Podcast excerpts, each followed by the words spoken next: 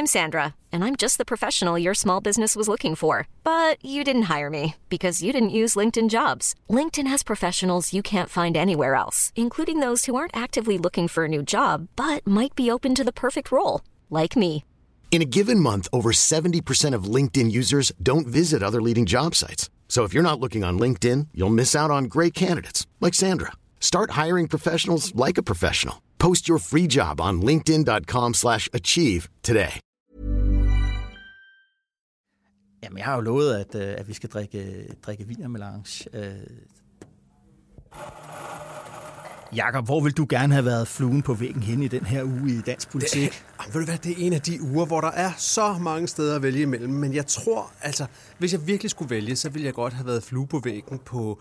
på nogle af de møder, som efterretningstjenestens chefer åbenbart har holdt med flere mediechefer. Og jeg må bare sige, at jeg har ikke været inviteret, men, men det har åbenbart cheferne ude for Danmarks Radio og direktørerne for Politiken og for Berlingskes Hus inden, for ligesom at få at vide, at det er, at det er brandulovligt at, at viderebringe hemmeligheder fra efterretningstjenesten. Og det synes jeg sådan i en uge, hvor de også lige sigtede fire nuværende og tidligere efterretningsfolk for at have lækket hemmeligheder. Jeg synes, det er både foruroligende og dybt fascinerende, det der helt ekstreme lukkethed, der er omkring det danske, det danske både politi og efterretningsvæsen. Sådan der, det, de møder ville jeg, det ville jeg godt have været med til. Hvad, hvad med dig? Hvor ville du have været flue på væggen? Helt sikkert i, øh, i rummet, hvor øh, Inger Støjberg møder Pia Kjærsgaard ja, og Thulesen Dahl, efter hun er blevet dømt ved, ved Rigsretten. Det er et øh, det, det, er, det, er, det er hele Danmarks historie. De seneste tyve år politiske Danmarks historie, der sådan mødes derinde. Det er et eksistentielt drama. Det er fortsættelsen af, af den der, den der at, hvor Dansk Folkeparti har mistet sådan, øh, fornemmelsen for virkeligheden. Det er endnu et chok. Ja. Og det var mange valgnederlag, de der... øh, vælgerne, der er væk. Yes. Nu står man lige pludselig der også og har fået en, en dom med det, der skulle have været en formand. Ja. Og de af vores kolleger, der var over i Rigsretten og, og så det ske, de fortalte jo også, at det var et af de der få øjeblikke, hvor man, hvor man simpelthen kunne se chokket i ansigterne, både på Inger Støjberg og på Pia Kjærsgaard, da hun jo så gik sammen med Støjberg ind i et, i et lokale efter, efter dommen. Altså, det var de der øjeblikke, hvor virkeligheden simpelthen tog en regning, de bare slet ikke havde regnet med. Præcis. Jakob, skal vi ikke gå i studiet? Lad os komme derind.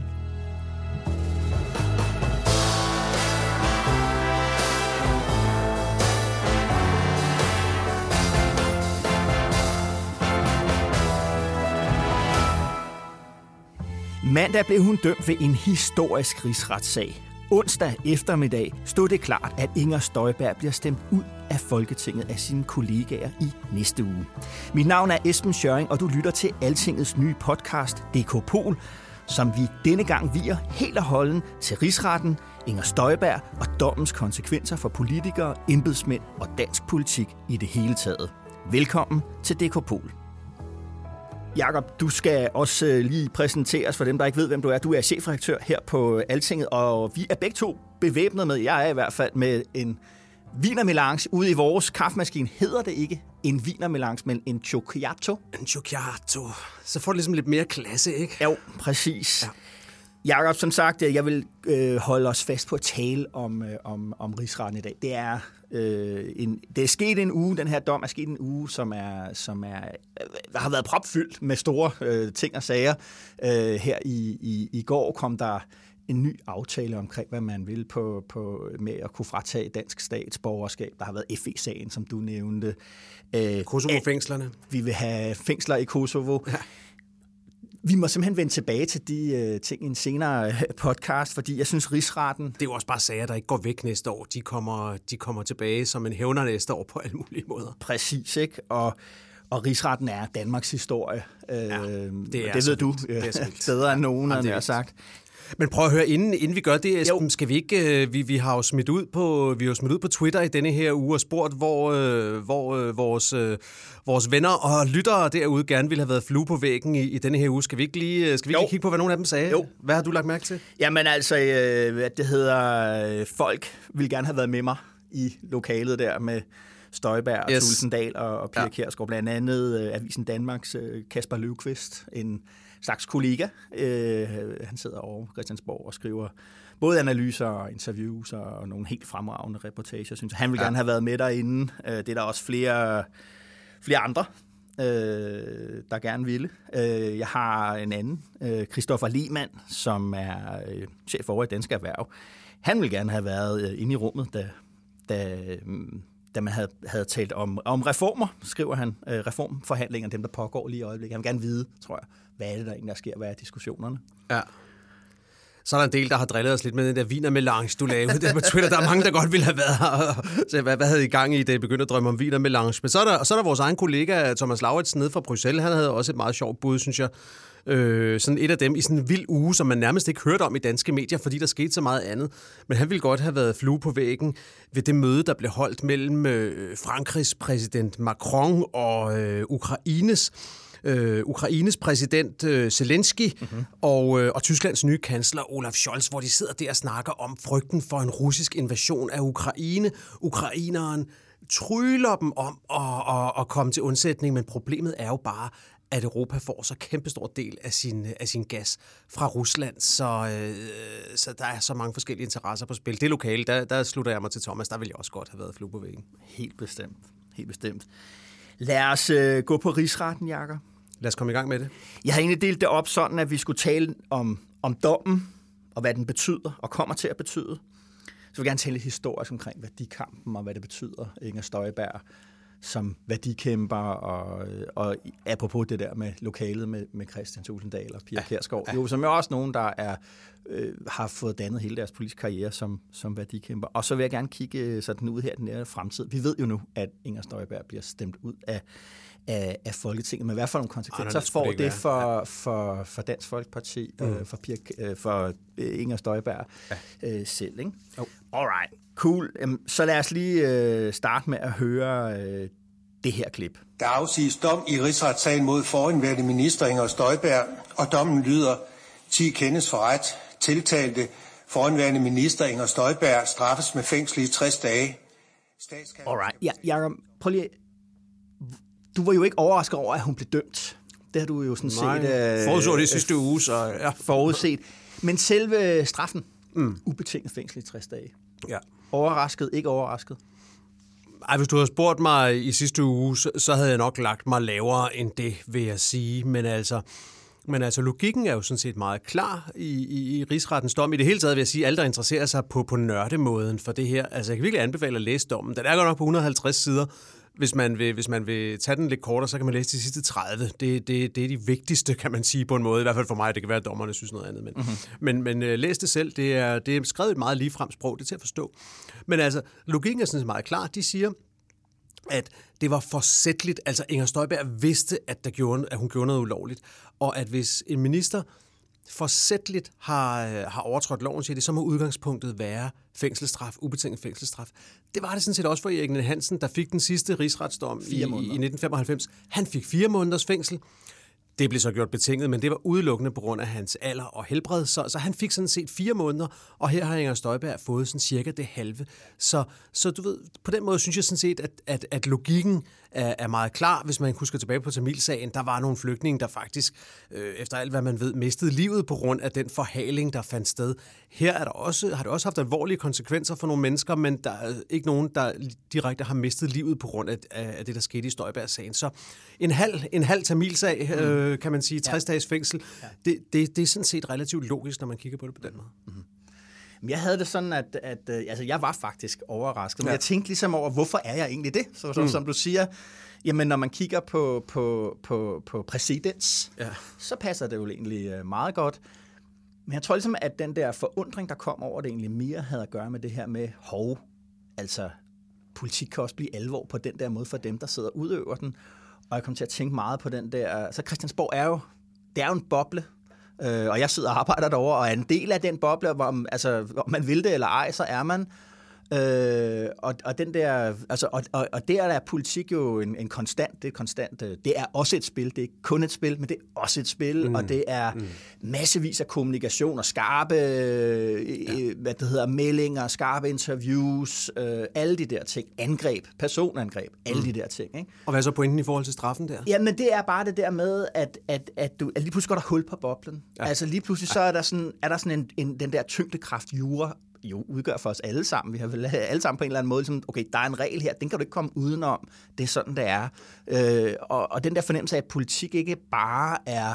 Det er ikke bare noget, vi leger, så at sige. Det, er, det kan blive rå, rå, rå alvor for, for, dem, der, for dem, der udøver den. Ikke? Og jeg tror, at den der chok, det, der, det, det ramte ligesom ned som sådan en chok, og så kommer der sådan en bølge.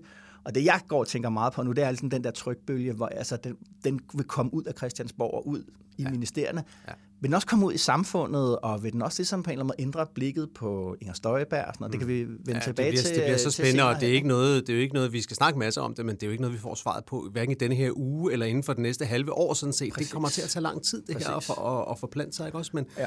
men, men du har helt ret, at, at det var et chok, og man kunne mærke, og jeg snakkede med nogle af dem, der, der har siddet hver eneste dag over i Rigsretten, og, og, og de var jo også et overrasket, og det var de jo blandt andet, fordi at de havde selvfølgelig også snakket løbende med forsvarerne, og Inger Støjbergs forsvarer, de var hundrede procent sikre på, at hun ville blive frifundet. Ikke også? De var helt sikre, og det, var, og det indtryk havde de jo også givet Inger Støjberg, og det havde D F også overtaget. Altså, der var virkelig en stor, en stor gruppe af hele det der Christiansborg-miljø, inklusive Inger Støjbergs forsvarshold, som trods alt bestod af, af kompetente jurister, der var sikre på, at det her, det kunne hun ikke blive dømt for. Så på den måde var det virkelig et, øh, et chok ind i boblen. Og, ja, vi kan jo også snakke lidt om, hvorfor det var, de, de, de tog fejl der. Det ved vi faktisk godt lidt om. Ja, det er jo det her, som, som du har gået og talt om her i, i, i hele den her uge, det der alvorlighedsbetingelsen, yes. som, øh, som øh, vi måske skal have forklaret, hvad er, ja. og, og hvorfor det betyder så meget, øh, og hvorfor det betyder så meget for forsvaret, og hvorfor det så alligevel ja. ikke øh, fik en konsekvens af det. Ja, det, det var noget, de havde hængt deres forsvar meget op på, og jeg lagde mærke til, at øh, Inger Støjbergs, hvad skal man sige, hovedforsvar, han der hedder René Offersen, det var det første, han nævnede, da han stod lige uden for Rigsretten, lige efter dommen var afsagt, der var det det første, han slog ned på og sagde, det der med alvorlighedsbetingelsen, som stod i dommen, det var han overrasket over. Det skulle han hjem og læse nærmere, hvad der stod ja. der. Jeg så et interview med Jonas Kristoffersen, som ikke sad i selve, op ved selve anklagebænken, men som var en del af forsvarsteamet. Han gav et interview i Politiken, hvor han forklarede, fordi han har vist nok engang øh, under retssagen været til et seminar, hvor han har sagt, at han ville æde sin gamle hat, hvis Endnu hun, øh, ja, han skulle æde sin gamle hat, hvis hun ikke øh, blev, blev, blev, blev frifundet. Og ja, den vil han så ikke spise nu, øh, symbolsk, men, men han ville godt forklare, hvorfor det var, han havde taget fejl. Og han fremhævede også den her alvorlighedsbetingelse som en ting, de havde, de havde mm. hængt deres hat på. Hvad er alvorlighedsbetingelsen? Jamen, alvorlighedsbetingelsen, det er sådan set ideen om, at for at du overhovedet kan blive dømt, så skal forbrydelsen have en vis grovhed. Altså. Og det vil sige... Det vil sige, at man tænker, at, at, at ud over det rent juridiske, så vil Rigsretten også anlægge det, man vel godt kan kalde en lidt mere politisk vurdering og sige, hvor alvorligt er det her egentlig? Ja. Og, og grunden til, at de nævner den, det er fordi, at det stod der lidt om i Tamilsagens dom. Dengang der faldt dom over Erik Ninn-Hansen, der stod nemlig i dommen, at en, øh, en ministers forbrydelse, så at sige, skulle have en vis grovhed, før at den gik fra at være et rent politisk problem, noget som Folketinget kunne håndtere med en næse eller et eller andet, til at komme i Rigsretten. Og det var det, de hængte sig op på. Ja. Og der må man sige, der har de så bare ikke lyttet efter øh, vores podcast om, øh, om, øh, om Rigsretten i fem afsnit, hvor vi jo har haft besøg af højesteretsdommer Jens Peter Christensen, som jo også var dommer her i Rigsretten, ja. og som er manden, der har skrevet de, de, hvad skal man sige, de, de vigtigste akademiske værker om ministeransvar i Danmark. Han har skrevet en doktordisputat, der hedder Ministeransvar, og i den der gennemgår han det meget tydeligt, det her med, med alvorlighedsbetingelsen. Og han går lidt i rette med dommen fra Tamilsagen og siger, at det var faktisk ikke helt rigtigt, hvad der stod i den dom. Mm-hmm. Det er en lille smule teknisk, men det er ja. faktisk til at forstå. Fordi det, der sker, det er, at Danmark får en ministeransvarlighedslov i nitten fireogtres. Det er første gang, vi får en lov om ministres ansvar. Og indtil da, hvis en minister skulle dømmes i Rigsretten, så var det simpelthen efter den almindelige straffelov, for der var ikke nogen ministeransvarlighedslov. Og der galt sådan en alvorlighedsbetingelse, at forbrydelsen skulle have en vis grovhed, før man kunne dømmes efter straffeloven. Men med ministeransvarlighedsloven, og der, der henviser Jens Peter Christensen til, du ved, øh, bemærkningerne til loven og til, hvad der blev sagt, dengang det blev vedtaget og sådan noget. Med ministeransvarlighedsloven, så skete der noget nyt. Så sagde man nemlig, at enhver lovovertrædelse, en minister begår, kan sådan set dømmes, kan man dømmes for i Rigsretten. Så man kan sige, at man udvidede egentlig ministerernes ansvar der. De, de kan blive dømt for hvad som helst, hvis først de ender i Rigsretten. Ja. Men samtidig gjorde man det modsatte og sagde, at det kan man til gengæld kun, hvis det sker forsætligt eller groft uagtsomt. Okay. Og hvad det betyder, det er, at ministeren skal have vidst, eller klart burde have vidst, at det var ulovligt, det der foregik. Det vil sige, hvis Inger Støjberg kunne have, kunne have sagt, jeg havde ingen anelse om, at de var ved at adskille de asylpar, ja. så var hun sandsynligvis ikke blevet dømt, for så havde det været svært at sige, at hun havde gjort det forsætligt eller groft uagtsomt. Men altså, på den ene side, du kan blive dømt for alt ulovligt, der foregår, men til gengæld skal ministeren have vidst det, eller klart have vidst det. Og det havde han skrevet meget klart sådan set i sin doktordisputats. Han, han talte også om det i, i femte afsnit af vores podcast, Rigsretten, hvor vi gennemgik Tamilsagen. Så, og, og, og jeg kan sige, at, at da vi optog den, kunne jeg også mærke på Jens Peter Christensen, at han var meget, meget præcis med, hvordan han udtrykte sig. Ja. For han havde selvfølgelig godt fornemmet, ja. at det her det kunne blive en del af diskussionen inde i rigsretssagen mod Inger Støjberg, og det gjorde det så også. Og det, de så gør i, i, i dommen mod Støjberg, det er, at de skærer det ud i pap, og derfor har de simpelthen et helt afsnit i dommen, hvor de skriver, findes der en alvorlighedsbetingelse, spørgsmålstegn, og så forklarer de det. Ja. Her forklarer de simpelthen, nej, hvis først du ender i rigsretten, så kan du blive dømt, hvis det er ulovligt. Og dermed siger de jo også til Folketinget, det skal I bare vide, kære Folketing, at det er jo jer, der bestemmer, hvis en minister begår noget dumt. Det kan være Morten Bødskov, der lyver om et besøg på Christiania. Det kan være en skatteminister, der ikke har styr på skatteinddragelsen. Det kan være alle mulige ting, ikke? Ja. Hvis en minister begår noget, noget, noget sjusk eller rene ulovligheder, så kan I jo fyre ministeren, eller I kan give ministeren en næse, I kan gøre alle mulige ting. Men hvis I først sender den herover i rigsretten, ja. og det er jo alene Folketinget, der bestemmer, om en sag skal over i rigsretten. Hvis I først sender den over i rigsretten, så bedømmer vi den altså på juridiske termer. Det vil sige, var det ulovligt, eller var det ikke ulovligt? Og det skal I bare vide for fremtiden. Så, så på den måde peger dommen meget ind i en fremtid, og sætter også nogle, nogle, nogle, noget, noget hjemmearbejde i gang, tror jeg, i Folketinget, i forhold til, hvordan vil vi så bruge rigsretten? Altså, skal vi, skal vi, skal vi selv løse vores problemer ved ja. at fyre en minister, der har begået fejl, eller skal vi til lidt oftere og sende dem over og blive dømt derovre i, i rigsretten? Jeg ved ikke, om det gav mening. Det var en lidt lang forklaring, ja, nej, nej, men det, det giver en mega god mening, fordi det, jeg ligesom også tog med ud af det, der hvor jeg ligesom, den der trykbølge der, jeg talte om mm. før, hvor kommer den til at ramme først? Og det, jeg tænker bare, det bliver jo øh, altså i, det, i, i det danske embedsværk. Ja. Øh, fordi der har jo længe været den her diskussion om, okay, vi har et neutralt embedsværk, øh, som fungerer ved øh, på den ene side at komme med juridisk-faglige mm. vurderinger, og på den anden side også at kunne hjælpe en, en mm. til hver tid siddende minister fra hver tid øh, eksisterende parti, der måtte være i regering, ja. med at føre sin politik ud i livet. Ja. Øh, og, og også den politisk rådgivning i sådan en lidt mere strategisk øh, forstand, ikke? Og der har jo været en diskussion om, om, om vægtningen af de to ja. øh, over for hinanden, og hvor der har været flere kritiske røster igennem de seneste ti til femten år, der har sagt, at det politiske aspekt fylder for meget, eller mm. fylder i hvert fald meget mere end det juridiske. Man så kigger på, hvordan er det karriere, øh, hvad det hedder, bliver, hvordan laver man karriere som embedsmand? Ja. Og det her med, at at det, fordi det politiske fylder så meget, så er, er, er det blevet dem, der er dygtige til det politiske spil, til den politiske rådgivning, som er kommet op i, yes. øh, op i systemet, ikke? Og, og det vil være betænkeligt i forhold til, til, til, om, til det her med, om, om loven nu også bliver holdt. Og man kan jo sige, at vi har jo ikke, altså rigsretten er jo ikke en forfatningsdomstol, og vi har ikke rigtig jo højesteret. Meget, meget, meget sjældent har jo fungeret som en, en forfatningsdomstol. Så vi har ikke, ligesom man har i U S A, den her tjek på den her stop for den politiske magt i en forfatningsdomstol. Det man kan sige, jamen den her lov, den er forfatningsstridig, den kan I godt mm. glemme igen. Det har man jo også i, i Tyskland for eksempel, hvor enhver jo har ret til at indbringe ja. noget for en forfatningsdomstol. Så vi har jo lagt enormt meget magt ned i, det, ned i embedsværket på det administrative niveau helt, ja. ikke?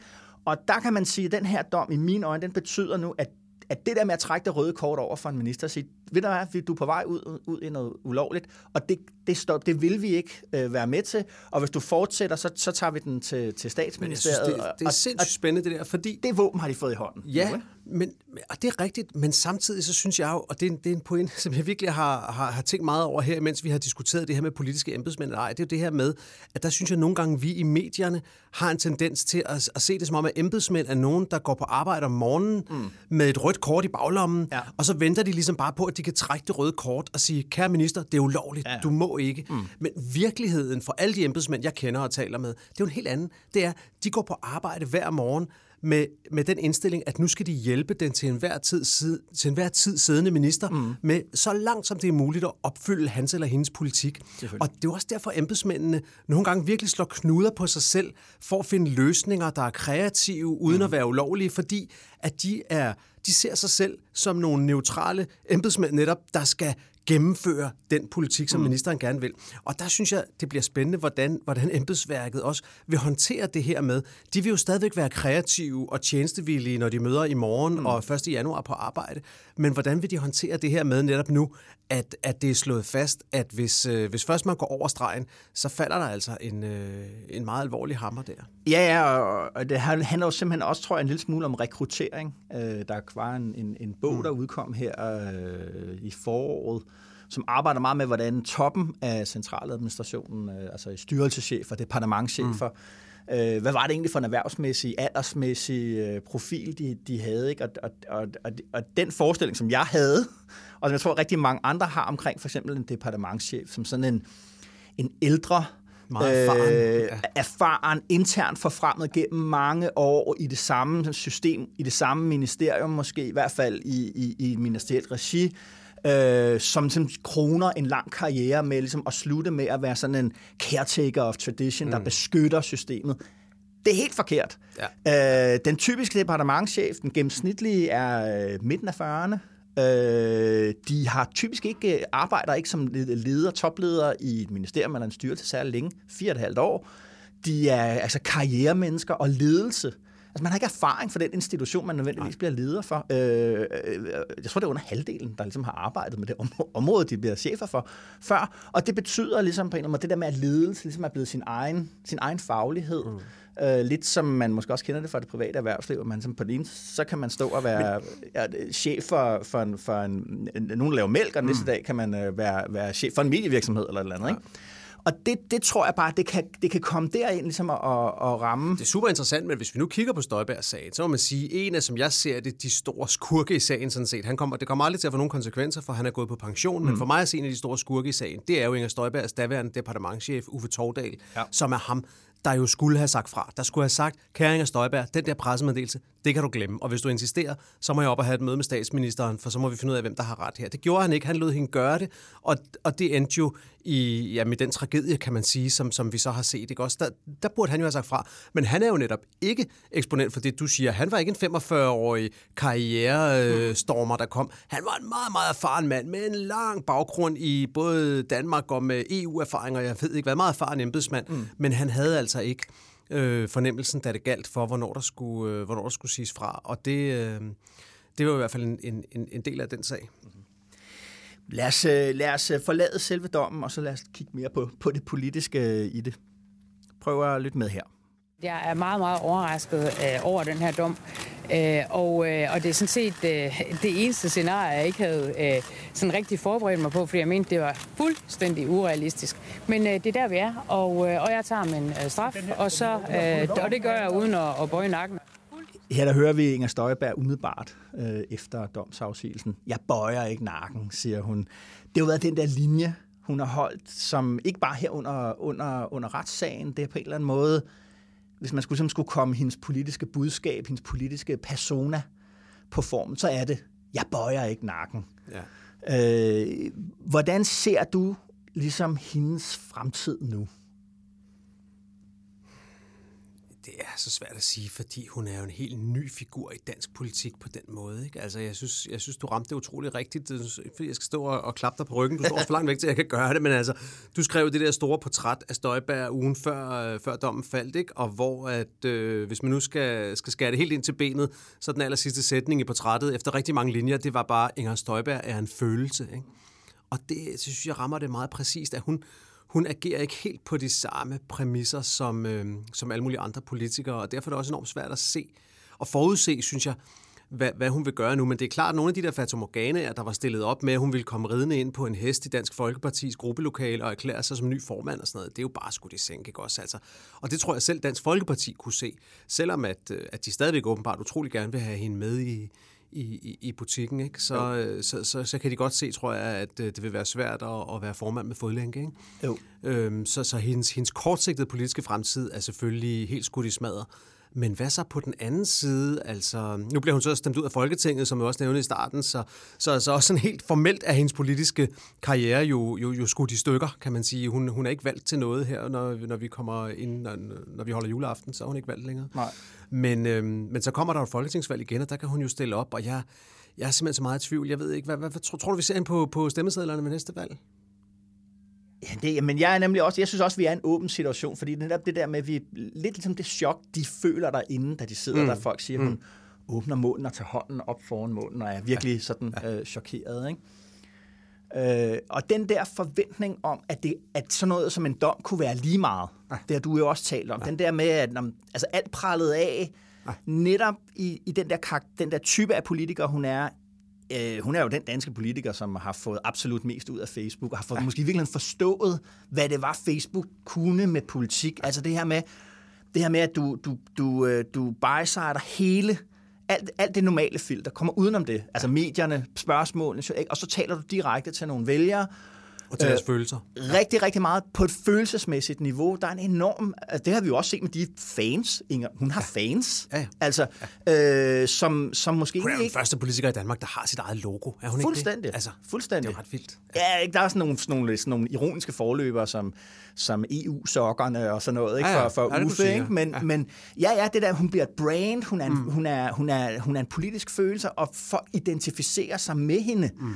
Øh, øh, som, du, som vi måske typisk ellers ville se, du ville være, sådan, identificere dig med, hvis du var fan af en popstjerne mm. eller sådan noget. Ikke? Det er sådan en dyb følelsesmæssig kontakt, der kun går én vej, kan man sige, ja. Ikke? Fra, fra dem, der kan lide hende til, til hende. Ikke? Og der har altid været en stemning af, jamen, at det, det der var, det, det var så kraftfuldt, at, at alt prallede af. Og nu kommer dommen så, og den der chokbølge, som vi også føler derinde på Christiansborg, øh, folk rundt om hende føler, som du siger, ud af Folketinget. Spørgsmålet er sådan lidt, om det også ligesom vil, langsomt vil forplante sig til dem, der sådan har været Inger-fans, eller bakket hende op i det der, i de jyske og bagland også. Ikke? Vil de ikke se også ligesom sådan med langsomt sådan, så vil stjernen måske alligevel øh, falme lidt, ikke? Men det er spændende. Det synes jeg er super spændende, også om dommen kommer til at ændre den måde, vi ser på straf og ansvar i Danmark, fordi man må også sige, at vi har et land, hvor og det kan, det kan man jo mene er, er rigtig, rigtig godt. Det er da også meget godt at sige, om vi har et land, hvor, hvor, hvor det er ret nemt at komme tilbage. Ja. Altså se på Ekstrabladets chefredaktør. Han er den eneste journalist i nyere tid, der har siddet i fængsel for sin embedsførelse mm. som chefredaktør. Og nu sidder han altså som chefredaktør for et nyt medie, ikke også? Mm. Og det, det taler jo for, at de samme vilkår kunne gælde for Inger Støjberg, at når straffen er udstået, så er banen åben for, hvad hun vil. Og, og hvis vi kigger på politikere, der, der, der, der, der er stoppet mere eller mindre ufrivilligt over mm. de seneste år eller årtier, så er der vel to typiske karriereveje. Den ene er at komme tilbage i politik på en ny platform, mm-hmm. og den anden er at blive kommentator. Ja. Altså, og, ja, ja. Og, og, ja. og, og, og det er jo også, altså, altså B T står og mangler en chefredaktør, altså... Ja.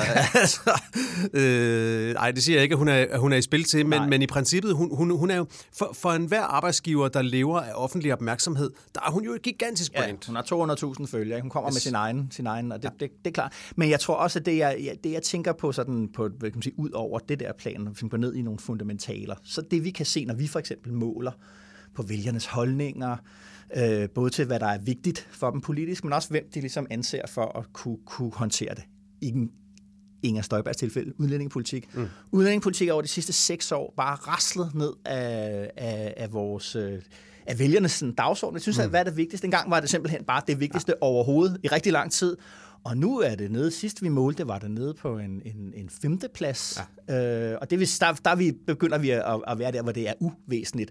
Grunden til det er jo ikke, fordi at danskerne har ændret holdning. Til... Det er fordi, de stoler på, at sosserne og de andre partier tager det alvorligt. Det er, at vi får ja. En stram udlændingepolitik ja. øh, lige meget hvad, og så bliver det jo ikke længere, længere noget, du går op i for, Men, derfor, for at sætte dit kryds. Derfor tror jeg også meget, at kampen om de, om de allermest udlændingekritiske vælgere, den står nu om de rundt regnet ti procent. Ja. Det kan være lidt mere, lidt ja. Mindre på en god eller en dårlig dag. Rundt regnet de ti procent af vælgerne, som til enhver tid vil stemme på det parti, der har den hårdeste udlændingepolitik, muligvis kombineret med den hårdeste anti-E U-politik. Mm. Og lige nu, der, der, der er det jo Pernille Vermund, der leverer den vare i dansk politik, ikke mm. også? Og, og der, der, den vare kunne Inger Støjberg muligvis gå ind og levere, i hvert fald hvad angår udlændingepolitikken. Det er højst uklart, hvad hun egentlig mener om, om E U i dag. Hun har været meget kritisk over for E U i forhold til alt, hvad der hedder flygtning og udlændinge. Ja. Hun har til gengæld været medlem af Venstre, der jo er ret E U-positivt. Hvad hun egentlig mener, we don't know. Men, det ved øh... nej, nej, men jeg tænker også ligesom på det der med, at man, vi, vi, man kan gå endnu videre ned i det der tal, og så kan man sidde og sige, hvem er det så? Der synes, at udlændinge så er så, så pokkers vigtigt. Øh, og det var i lang tid, i mange, øh, var det jo rent, et rent borgerligt, det var de borgerlige vælgere, der mm. holdt det alligevel lidt oppe på den der rangliste der. Ja. Ikke? Men den seneste måling, der har vi altså faldet fra omkring de der tyve procent af de borgerlige vælgere, mm. der mente, at det var ligesom det vigtigste emne, til det kun er ti. Mm. Og der synes jeg ligesom på en eller anden måde, at, at, at, at vi har jo set, vi har jo set, hvad Inger kunne og ikke kunne, øh, lige, da man havde, lige da Folketinget åbnede der, og man indgik den der øh, aftale på, på landbruget om klima, der spillede Kristian Thulesen Dahl og hende ud med en eller anden halvfjerds procents mål, målsætning ja. Med nogle hjemsendelser. Og det var en nyhed, der døde nærmest før den overhovedet var. Og i gamle dage ville alle have diskuteret den, Politiken ville have skrevet forarvede ledere. Og det kunne have domineret en uge. Ja, det kunne sådan en historie. Og nu var det bare, det var ingenting. Det var en, en dråbe i havet, ikke? Så det, er måske også, det kan jo også være en pinpointer på, at ja, ja, Inger Støjberg har nogle fans, men kan hun... Kan hun altså, jeg tror nogle gange, at D F'erne tænker, at Inger Støjberg er en tidsmaskine, der kan trylle dansk politik tilbage til to tusind og et. Og det, det tror jeg simpelthen ikke øh, passer. Så, så, så derfor så er jeg, jeg er nemlig også sådan lidt... Jamen lad os nu lige se en gang, altså fordi myten om Inger Støjberg er, tror jeg, er større end Inger Støjberg. Ja, ja det er en god pointe. Mm. Yes, lad os øh, ligesom kigge, kigge lidt frem. Lad os kigge ud på, måske lidt på det borgerlige og på Venstre, mm. og hvad det her betyder, fordi selvom at det måske kan lyde lidt plat, så tror jeg stadig, det er rigtigt. Var der en mand, som var lettet, da den dom falder? Så var det Jakob Ellemann Jensen. Ja, der var også nogle af vores, øh, af vores følgere på Twitter, der skrev, at, øh, at de ville godt have set hans ansigt, da dommen faldt. Og det er jo selvfølgelig fordi, at ja, det må have været en sindssyg lettelse for ham, at det endte med, en, øh, med, med, med at hun blev kendt skyldig og, og fik en, en relativt hård dom.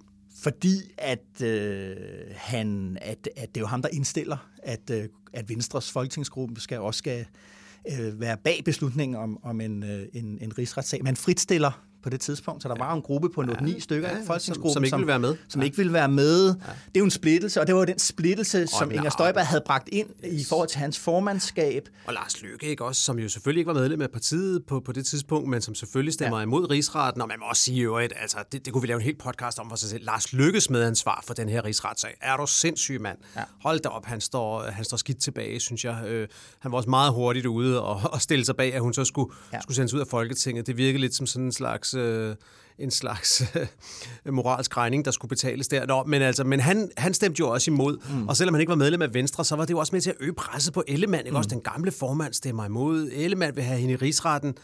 Uh, hvem står tilbage som den, der ramte rigtigt? Ikke? Ja. Ja, og hele det der spørgsmål om, hvad er det egentlig for et parti Venstre skal være? Mm. Ja. Øh, fordi det, de ja. Jo havde tænkt, da de gjorde øh, Ellemann til formand og, og, og sådan Inger til næstformand, hun skulle selvfølgelig vælges, men, men det var meningen, at, det skulle være, at de skulle være den der duo der. Ikke? Og når man taler med, med venstrefolk, så siger de, jamen dengang, der troede vi bare, det var den bedste af alle verdener. Ikke? Kombinationen ja. Af, ja. Af, af det sjællandske med, med Ellemann og det der sådan mere executive, uh, business-agtige, uh, og så det, det jyske. Uh, omkring, men ved du, hvad det også var? Det var også en videreførsel, og det er jo super nemt at være bagklog, ikke? Men det, er, det var jo også en videreførsel af den illusion, som Venstre havde levet i under hele Lars Løkkes formandstid, nemlig den der illusion om, at man på samme tid ja. Kunne være et E U-positivt, udadvendt, internationalt, globaliseringsvenligt parti, mm. og et godylt strammerparti, der gik helt til kanten af konventionerne og havde altså Europas hårdeste udlændingepolitik og retorik også på samme tid.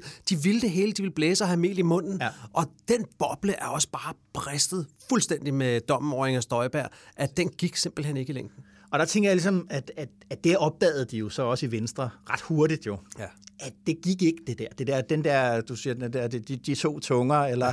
At man kunne både og, ikke? Det der både og viser jo at være et enten eller helt ned på personniveau, øh, og hvor Inger jo så, Inger Støjberg tager konsekvensen og melder sig ud, da hun bliver stillet for en, for en rigsret. Og det, jeg synes, jeg lagde mærke til, det er jo, at det for eksempel var en enig folketingsgruppe. Det vil sige, dem, der havde stemt imod, at hun skulle på rigsretten, de kommer til at stemme for, at hun skal ud af Folketinget her på, på tirsdag, når, når, når de skal stemme om det. Og det er jo et tegn på, på det her med, at Ellemann øh, skridt for skridt har fået greb om, øh, om, om sin folketingsgruppe. Det er en del af den historie, og det bliver en del af den historie også for ham om netop at dreje sit parti. Og det synes jeg er noget af det vigtige ved at lægge mærke til, til, til hvad er det Venstre, og hvad er det Ellemann går og slås med i øjeblikket? Der er altså lige så vigtigt angrebet på Socialdemokratiet, er ligesom den der horse race kampen om, hvem skal være statsminister, ikke? Så er det jo også, altså, så er der jo et, et, et, et, et virkelig meget mere vigtigt arbejde, der går forud for det, det er jo, at Ellemann kan flytte sit parti. Mm. Og det er jo det, det har handlet om for ham de sidste, de sidste tolv måneder, efter Inger Støjberg meldte sig ud. Ikke? Det er jo, altså, op ad bakke har det været for ham. Dårlige, dårlige meningsmålinger. Mm. elleve, tolv, tretten procent. Virkelig noget, der gør ondt, ikke? Og der synes jeg, at man har kunne se en, altså, han har haft, øh, siden Venstres landsmøde, faktisk siden de indgår den der landbrugsaftale, har han haft fire fem rigtig, rigtig gode måneder. Og den her dom er, selvom at den er hård for Venstre, fordi de kender jo Inger personligt, og der ja, er mange, der holder af hende, og, og, og hun er efter rigtigt, alt at dømme, når man taler med folk, jo en, en, en utrolig sympatisk person, yeah. øhm, øh, så, er det her, øh, så er det her for ham endnu et skridt på vejen i at flytte Venstre men, derhen, hvor han gerne vil have dem hen. Men jeg er super interesseret i, hvordan du tænker på det, fordi det er jo noget, du har, du har skrevet bøger om det, altså hurtig, hurtig reklameafbrydelse, Værdikampen ja. af Esben Schjørring og Michael Jannerup, og Michael Jannerup ja. som udkom for hvad, fem år siden, eller ja. sådan noget. Øh, ja. Men hvor, som var en bog, hvor I gennemgik det der, hvad skal man sige, Foghs storhedstid. Mm-hmm. Ikke? Hvad var det egentlig, der skete dengang, at, øh, at V K udgjorde den her øh, flertalskonstellation sammen med Dansk Folkeparti? Mm. Og, øh, og ja, det er bare en super, super interessant bog til at prøve at forstå de her bevægelser inden for det borgerlige Danmark. Og jeg er super nysgerrig efter, hvordan du ser det, fordi... Ja, ja, han har succes. Måske kan han endda blive det største borgerlige parti igen og blive ubestridt statsministerkandidat, ligesom få holdt Pape nede og alt det mm. der. Men, men, men hvad er hans, altså, hvad er hans endgame, som man siger i, i U S A? Hvordan skal han føre den strategi frem til mål, hvis han står sammen med øh, et Dansk Folkeparti, som jo er blevet et lidt mere ekstremt parti den sidste uge, fordi de har sagt, at de accepterer nærmest, jo, de har sagt, at de anerkender Rigsretten, men så alt, hvad de siger bagefter, er faktisk, at de alligevel ikke anerkender ja, den, og det ikke skal have nogen konsekvenser. Ja. Og et Nye Borgerlige, som heller ikke vil være med til at stemme Inger Støjberg ud af Folketinget, og som jo også er mm. et ret yderliggående parti, altså... Hvad er ideen for, eller hvordan skal det lykkes for Jacob Ellemann på den ene side at flytte sit parti ind mod midten, og samtidig holde kontakten ud til de partier? Hvordan? Jamen det, det, det er også, det synes jeg, det helt store, det helt store spørgsmål. Altså det, det de vel kan tænke, jeg tror, det man tænker lige nu er egentlig ikke så langt. Altså jeg tror, de tænker ja. meget, øh, ja. de er måske gået fra at tænke øh, dagen i morgen, øh, eller ugen, næste uge, til at tænke næste måned. Men det er jo de problemer, hvor de siger, okay, hvis vi skulle vinde næste valg, og have flertal sammen med de der gutter, så er det de problemer, vi også skal få løst, hvis det er. Vi løser ja. det, når, når ja. vi kommer til det, og der er ikke er nogen i det borgerlige lige nu, der tænker, hvad er det store samlende, men alligevel synes jeg, man kan se, at V og K er gået sammen om at sige, at det er... Vi står på en platform af økonomisk borgerlighed, mm. mindre skat, mindre stat, mindre ydelser, alt sådan en ret klassisk position i virkeligheden, og det er der, vi gerne vil slås med, mm. med Socialdemokraterne. Øh, jeg tror også, vi kommer til at se dem slås på sundhedsområdet, øh, netop det der, vi taler om lige i øjeblikket, ikke kun på grund af covid, ikke, men også på grund af, at der er sådan, altså, covid er sådan blevet sådan en konjunkturudsving. Ikke? Der er lige kommet et pres på sundhedsvæsenet, ja. som meget hurtigt bliver meget presset lige pludselig. Ja. Ikke? Og hvad gør, har vi gjort det på en ordentlig måde? Det tror jeg også bliver en, Men det en, bliver del, vel en del af det. Store politiske, altså som jeg ser de næste fem år, måske længere, altså, altså, altså kapaciteten i sundhedsvæsenet, ja. det er måske den vigtigste sag, der overhovedet er. Bare se lige nu, hvor var det for nylig Politiken, der havde den der historie om, at antallet af intensivpladser i Danmark var faldet fra lidt over fire hundrede til lidt over tre hundrede, ja. og nu hvor der så begynder at komme flere covid-patienter igen, ja. så er det bare et gigaproblem. Her i dag, hvor vi optager, er Politikens forsidehistorie en, en, en overlæge, der, der råber op og siger, politikere, I er nødt til at hjælpe os med at prioritere, hvem skal vi lægge ind på den sidste intensiv plads, hvis det der det. kun er en tilbage. Det er det. Det er... Ja, men det er vilde tilstanden, ikke? Det er vilde tilstanden. Øh, så, og, og der synes jeg, at det har V og K ligesom gået sammen om, og det er jo selvfølgelig væsentligst et problem for Dansk Folkeparti, fordi mm. Dansk Folkeparti er ikke et økonomisk borgerligt parti. Altså, hvis, det, hvis du målte det med dialen, så hører de jo sådan set til øh, mm. lige omkring, måske endda til venstre for Socialdemokratiet, har i hvert fald gjort. Ja. Øh, og der kan man sige, at den nye borgerlige, jamen, altså, den fest kan de sådan set godt gå med til. Det er jo et, et, et, et, i en dansk sammenhæng hyperliberalistisk øh, parti, ja. og det vil de godt kunne, der vil de godt kunne være med omkring det ja. bord. Liberal Alliance, det giver sig selv. Så på den måde er der jo en, en, en altså fællesnævneren, det der er sket, det er, at fællesnævneren mellem de borgerlige partier er gået fra at være værdier, parentes udlændinge, til at være økonomi. Øh, og, og på den måde kan man sige, at Ellemann lidt ligesom Slytter, som jo havde øh, Mogens Glistrup øh, som en del af sit parlamentariske grundlag øh, i, øh, i, i løbet af firserne, jamen han kan jo bare sige, men altså, jeg er da ligeglad med, hvad de mener med alt muligt andet. Øh, de flertal, dem kan vi så lave, de udlændingepolitiske ting, dem kan vi lave ind over midten, øh, og så, vi, så, så må de jo bare bakke op, hvem vil de ellers pege på? Og det er jo det, jeg synes, jeg tror ikke et moment på, at hverken Pernille Vermund eller den, der bliver ny formand for D F, ville kunne holde til, ja, Messerschmidt, som jo er, er, lige nu er favorit, paradoksalt nok. Øh, øh, Endnu en formand med fodlænke. Præcis. Altså, øh, han har jo også sagt, vi, vi, vi hører entydigt til blå blok. Ja, ja. Hvis du hører entydigt til blå blok, så kan du ikke holde til at pege på nogen andre, og så er det jo, at vi står i den der situation, hvor at man altså lidt, altså uden sammenligning i øvrigt, altså de radikale kan i mine øjne heller ikke pege på en anden end en socialdemokrat. At the end of the day, de kan flirte med tanken, de kan, de kan, de kan tro med at vælte, de mm. kan alle de der ting, men når det kommer ned til, at du skal sidde i lokaler og pege på nogen. Det gælder i hvert fald Enhedslisten, kan man sige. Ikke? Eller Enhedslisten. Ja. Du kan ikke, de kan ikke. Prøv at høre, jeg, jeg, jeg får lige en tanke. Jeg, jeg skal lige fortælle dig en lille, en lille anekdote, som lige leder frem til, til, til et spørgsmål. I den her uge, der var jeg, der var jeg inviteret ud i operaren til, øhm, til optagelsen af T V to's øh, årsshow. Altså det der show, der bliver sendt en eller anden gang lige før nytår, mm. hvor de ligesom gennemgår året. Var du på rød der løber? Gik, øh, nej, jeg var sgu ikke. Der var en rød løber, men jeg gik, jeg gik, jeg gik, øh, jeg gik bagom. Okay. øh, men øh, jeg, jeg var bare publikum, øh, ligesom så mange andre. Mm. Og det er en del af pointen, fordi på samme række som mig ude i operaen til at overvære det der show, der sad Kristian Thulesen Dahl. Han sad også som tilskuer til det der show. Og nu vil jeg så også sige, at det var en årskavalkade uden at spoile for meget. Undskyld T V to, så var det ikke en kavalkade, hvor politik fyldte særlig meget. Der var heller ingen statsminister på scenen nej. Eller noget. Men det slog mig bare, da jeg sad der og fulgte det der show, hvor man ser årets største begivenheder, at Kristian Thulesen Dahl, han sad altså sammen med mig på række otte eller ni ja. Og kiggede på som tilskuer. Han var ikke op på scenen. Mm. Og jeg tænkte, hold da op mand, at det, hans, altså, det er jo hans nye rolle det her. Lige om lidt er han jo heller ikke formand for D F mere. Han er, han er tilskueren. Ja. Og derfor tænker jeg, Dansk Folkeparti, de så jo Inger Støjberg som den, der skulle redde og genskabe Dansk mm. Folkeparti. Nu er hun dømt, hun skal i fængsel, det ser skidt ud. Altså, er det i virkeligheden et farvel til Dansk Folkeparti, vi, vi oplever lige nu? Jamen, det har været min, øh, det har været min tese et stykke tid, at ikke at de dør i overmorgen, altså mm. at partiet forsvinder ved næste folketingsvalg. Men jeg synes, hvis man ligesom anlægger et, et historisk perspektiv på det, så kan man sige, der er en grund til, at vi taler om de fire gamle partier, og jeg vil sådan set gerne inkludere S F, ikke? Altså i, i det også. Ikke? Øh, så de Socialdemokratiet, Venstre, Konservative, Radikale, og så muligvis også S F. Ja, ikke? De har været der siden seksoghalvtreds. Ikke? Ja. Øh, og alle, der har været massevis af andre partier. Ja. Masse, som er kommet og gået. Nogle, Nogle af dem er med relativt mange mandater. Med mandater. Nogen har siddet i regering, C D, Kristelig ja. Folkeparti. Øh, nu Kristelig Folkeparti er jo så inde i Folketinget genvirket Jens Rode, ikke? Men alligevel, ikke? Øh, store partier, markante figurer, alle de der ting. Mm. Øh, nogle er i en meget kort periode, som Alternativet. Det er jo sådan et, et, et, et, et, et grønt øh, blip, der var på skærmen mm. øh, i, i et øjeblik. Ikke? Og, det, og, og altså, hvis du anlægger det perspektiv, så, så, så kan man jo sige, at hvis D F nu er et parti, som de der partier, der kommer og går, protestpartier på den ene eller på den anden som måde. Som opfylder en specifik rolle.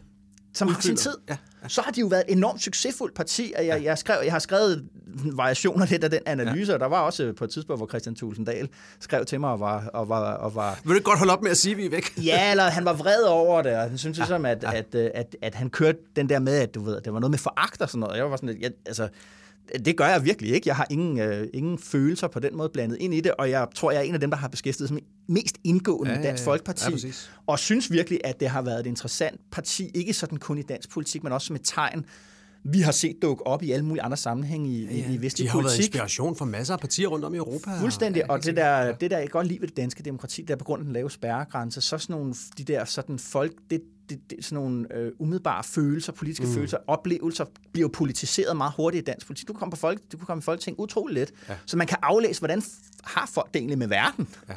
Og der synes jeg bare, at D F'erne har jo været, har været helt exceptionelle, også i sådan noget, du ved, hvad er politisk marketing for en størrelse, og alle det der, det er jo super interessant. Øh, men, men der synes jeg også bare, at, at, at pointen er, jamen, jamen hvis vi måler Dansk Folkeparti med, med protestpartiernes alen, et utroligt succesfuldt parti, Det, kunne bare, det er bare ikke det samme som, at det, bliver, at det var ved. Mm. Og det, det, sådan er det jo i livet, og sådan er det også i politik, at, at, at det har sin tid. Og jeg tror, at Dansk Folkeparti har haft sin tid. Det, det er min analyse, og det er for, altså, at vi kigger på de der fundamentaler af dansk politik. Socialdemokratiet har taget udlændingepolitikken til sig. På mange måder så ser vi jo sådan et, øh, vi har fået en ret traditionel venstre-højre-skala lige pludselig igen. Ikke? Vi var jo vant til, at vi to begge to øh, voksede op med politik i nullerne, hvor vi lærte om, der er ikke kun venstre-højre, der er også sådan en, en skala, der går sådan, øh, hvad det hedder, vertikalt ned med værdier, og på den måde kunne ja, ja. D F både være et borgerligt parti og have den der røde økonomiske yes. politik, og nu skulle vi lægge, ø- altså økonomi var lige meget og alt det der, ikke? Øh, og, og, og nu er vi sådan lidt tilbage ved, jamen, at... Øh, at skældet, det store skæld i dansk politik handler om, om fordelingspolitik og statens størrelse. Mm.